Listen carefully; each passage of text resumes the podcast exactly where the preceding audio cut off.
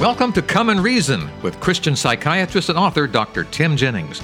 Together, we will reason through complex issues to find evidence based answers that harmonize Scripture, science, and our life experiences. I'm your Come and Reason host, Charles Mills. Remember the old Beatles song, The Long and Winding Road?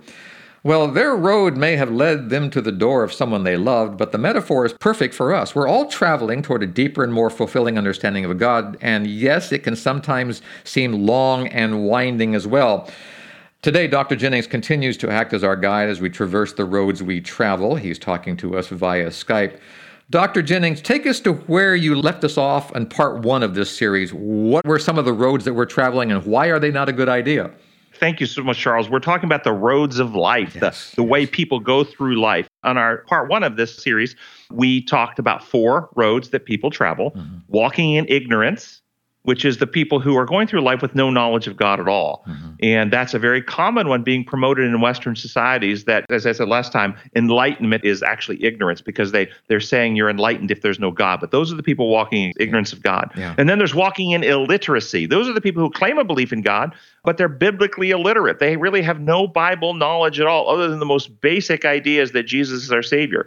And uh, without that Bible knowledge, then then they're out there and they're vulnerable to all types of distorted beliefs, and they really don't have any good anchor, and they're often struggling with many problems they wouldn't if they actually had their anchor in Scripture. So mm-hmm. walking in ignorance, walking in illiteracy, and then we talk about walking in infancy, which are those individuals who believe in God, but they don't want to actually make decisions. They look to others to tell them the right and wrong, whether it's a pastor, priest, referee, or just like a child. They don't know how to tell right and wrong, so they look for some creed or some written standard of rules that will give them the answer. Mm-hmm. And then the fourth one we talked about was people walking alone, which are people who have come to a knowledge of God and understand his methods and principles, and things are going pretty well for them. And then they just get busy and they stop spending time with God and they find themselves out there alone on the road of life. And that's when troubles hit them and they often have to, to, to repent, step back, and reconnect with the Lord. And that was the four we went over last time. Well, now we're starting number five. What's next? The next one I've just identified as people who are walking the line. Hmm. And what I mean by walking the line, this is just a short step away from the walking in infancy. The walking in infancy is looking for some person to tell you the answer, and the walking the line are the rule keepers, the mm-hmm. ones who have their list of behavioral requirements, and they are rigid on the do's and the don'ts, and they appear loyal, they appear devoted, they appear committed, but their focus is primarily on behavior, not on heart transformation.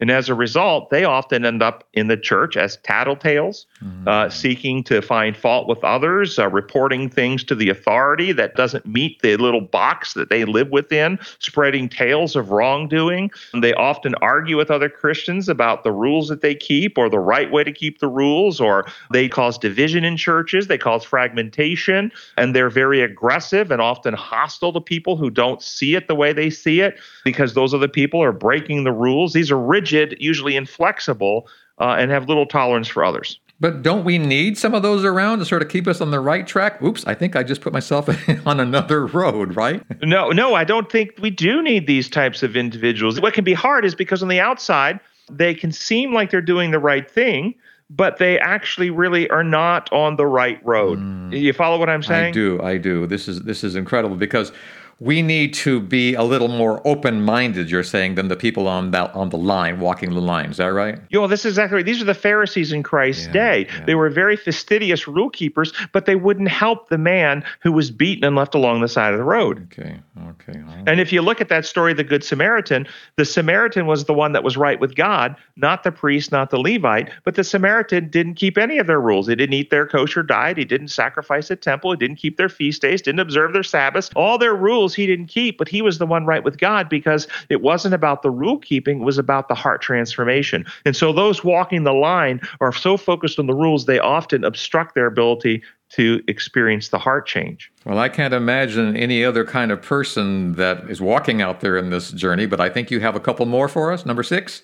Right, right. So number six is walking in confusion. Okay. You know, some struggle through life's problems are confused. Uh, I just don't know who to believe. I don't know uh, what church to go to. I don't know whose teachings to listen to. I, I believe in God, but there's so many different things out there. I don't know which one to believe. And they try this for a little while, and they try that for a little while, and and uh, and then even today, what's happening in society? People are told there's no absolute truth. If that's your truth, that's your truth. That's her truth, that's her truth, and we're not to question anybody's truth. And this is only increasing the idea of confusion because this idea that's going in society today about your truth or my truth or her truth, this idea actually is corrupting the word truth because your truth isn't about truth. What we should be saying is your opinion, your perspective, your belief. Okay, that's fair. You can have all those. But truth is not subject to your attitudes, beliefs, or opinions. Truth is actually how reality works. But what's happening in society today, truth is being corrupted to where people don't even have any standard to know which direction to go. People are circling and swimming in confusion. Mm, mm, mm.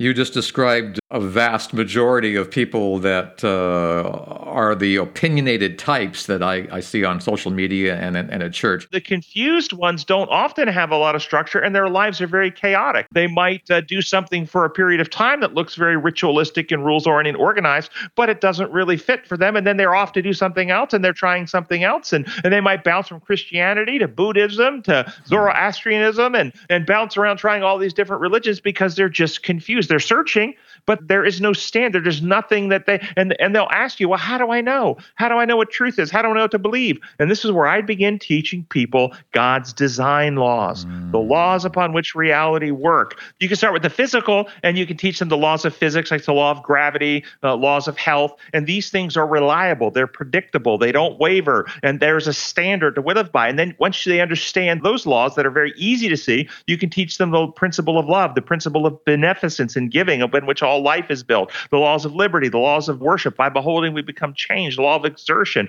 And when you understand God's design laws, then you have a platform of reliability to begin making healthy decisions upon. All right. And the confusion, I would say, begins to ease at that point, right? That's exactly right. Yeah. And, and and then you can lead them back to the the designer, the creator who built the universe on these design laws. All right, we have two more roads, and one of them I'm going to really like. What's number seven? And the number seven is walking in rebellion. Mm. These are people who have a knowledge of God, but for various reasons have become angry at Him. Maybe they've had a tragedy happen. Things didn't go the way their religious system told them they should. You know, if I pay my tithe, I'd get richer, but then I went bankrupt, and so I'm mad at God.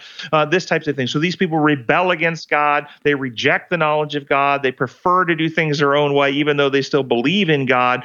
Uh, the Bible really describes many people who have walked in rebellion and uh, just have hardened themselves against God. All right. Now we have walking in ignorance, illiteracy, infancy, alone, walking the line, walking in confusion, rebellion. Number eight, Dr. Jennings, give us some hope. Which is walking with God. Mm. This is the this is the only healthy path, walking with God. It says in the scripture, Enoch walked with God, yes. and then he was no more because God took him away. And this is the goal. Our goal is to walk with God and as we walk with him, by beholding him, we become changed. We become so close to him. We align our hearts, our desires, our wishes. We surrender and trust him because we've realized how trustworthy he is, and how good he is, and how compassionate he is, and how gracious he is. And we just love to spend time with him. And, and our hearts are brought into unity with his heart. Our thoughts align with his thoughts. Our desires become his desires. And we live his life. And the Bible describes that as it's no longer I that live, but Christ lives in me. We get new motives. We get new desires. We see the world through new lenses. Well, this is exactly the point of walking with God. Walking with God means spending time with Him, mm-hmm. and we walk the road together. Jesus said, Take my yoke upon you. My yoke is easy, my burden is light. Mm-hmm. And the yoke he's talking about, and what does a yoke do? It's not a bridle, it's not a bit in the mouth. A yoke is something that hooks two beings together so they can share the load. Mm-hmm. And he wants us to be yoked up with him. And the yoke is the yoke of love, the bonds of love, the ties of love and trust.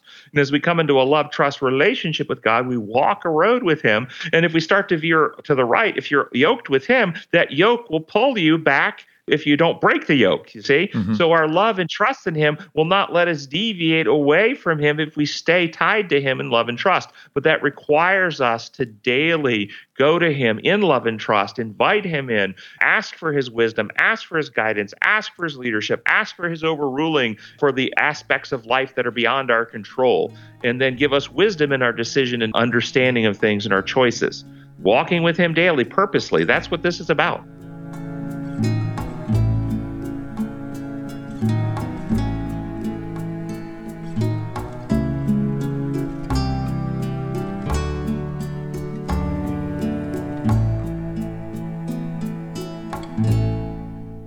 I like the fact that uh, Paul put it this way. He says that a relationship with God constrains us.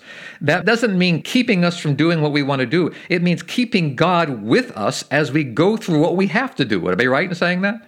Yes, and I would also think it constrains us, like uh, uh, from going off the road right, of life. Right, right, okay? right. Yeah, yeah. So that when we get tempted, we see next. You're driving along and you see the big bright signs for the amusement center of the world, and then you might be tempted to go that direction. As you start to veer that way, those ties to God and to Jesus will go. Wait, wait, no, no, and you no, I don't want to go that way. I want to stay on this road. And so that's the temptations we all can be tempted with. But when we're bound in love and trust to God, those temptations lose their brightness. But if we do get pulled for some reason with a strong situation, strong emotion, those bonds to God pull us back.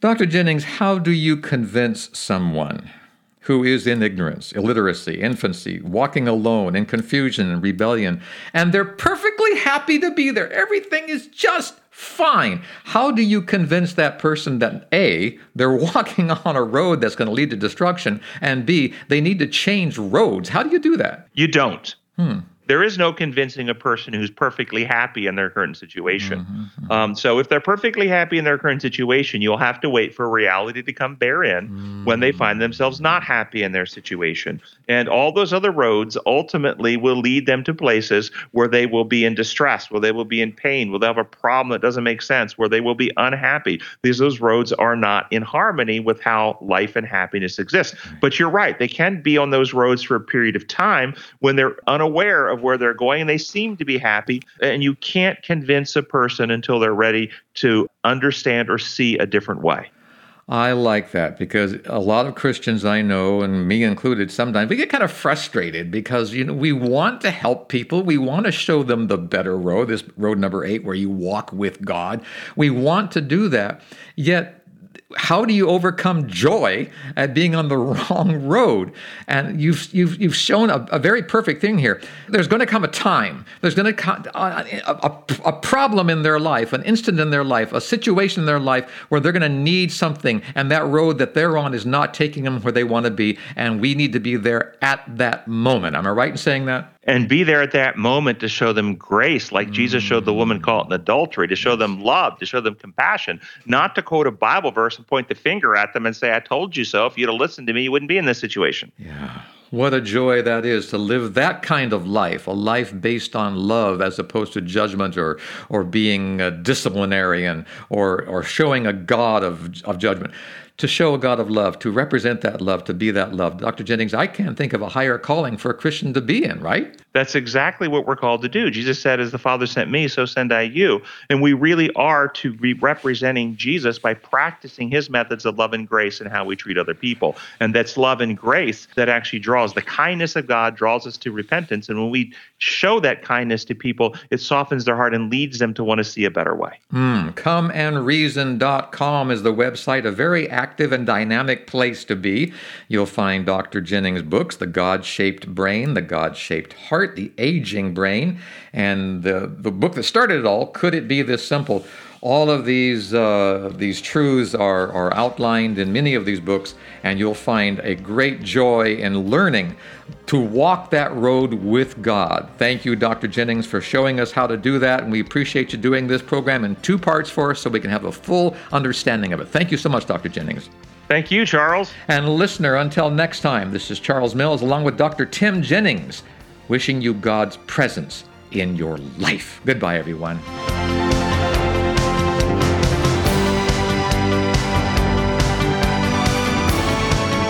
Thank you for spending time with us today. To continue the journey, I urge you to visit comeandreason.com. Here you'll find many excellent resources to help you gain a deeper understanding of the God we all love and serve. That's at comeandreason.com. This is Charles Mills, along with Dr. Tim Jennings, inviting you to join us the next time we come and reason together.